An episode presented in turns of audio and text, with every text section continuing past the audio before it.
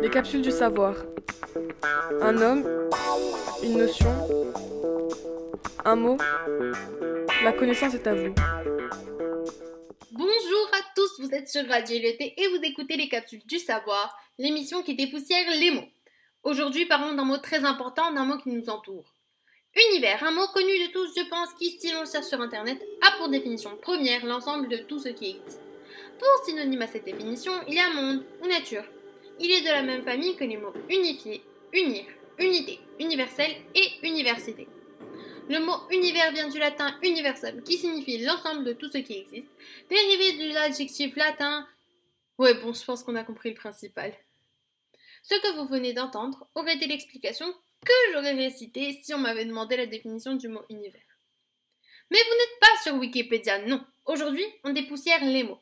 Et oui, on leur enlève cette couche de bienséance et cette cravate qu'ils portent autour du cou. Allez, on enlève tout ça. Aujourd'hui, ce n'est pas de ça que j'ai envie de parler. Aujourd'hui, j'ai envie de parler de mon avis. J'ai toujours tendance à être influencée par des auteurs, des acteurs, ou tout simplement par des gens de mon entourage.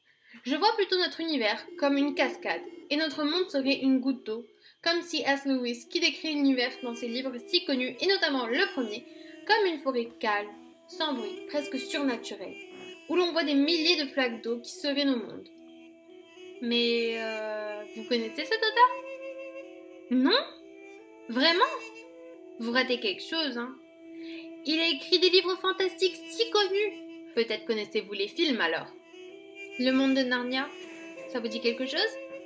Eh bien, pour le petit moment de culture générale, Cliff Staple Lewis est l'auteur anglais qui a écrit les livres décrivant les mondes de Narnia. Un conte de mythes basé sur des légendes irlandaises que lui racontait sa nourrice. Un très bon livre que j'ai commencé il y a peu et que je vous conseille de lire. Mais euh, revenons à mes moutons. Oui, univers. Pour moi, l'univers, c'est une cascade. Et cette idée de cascade, je l'ai vue dans un documentaire il y a bien longtemps. Notre monde, la goutte d'eau, serait comme un nuage d'orte. Le nuage d'orte, c'est un nuage de corps glacé qui enveloppe notre système solaire. Sauf que cette fois, il n'envelopperait pas que celui-ci, mais tout notre monde. Vous m'avez suivi? Je l'espère en tout cas. Alors, pour vous, c'est quoi l'univers? La maison dans laquelle vous êtes confiné depuis des semaines? Le cosmos? Cette immensité indescriptible qui nous entoure?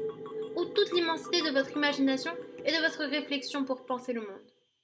C'était Amani qui vous a présenté sa définition du mot univers. À la semaine prochaine sur Radio pour un nouveau voyage au pays des mondes. Au revoir. Les capsules du savoir. Un homme, une notion, un mot. La connaissance est à vous.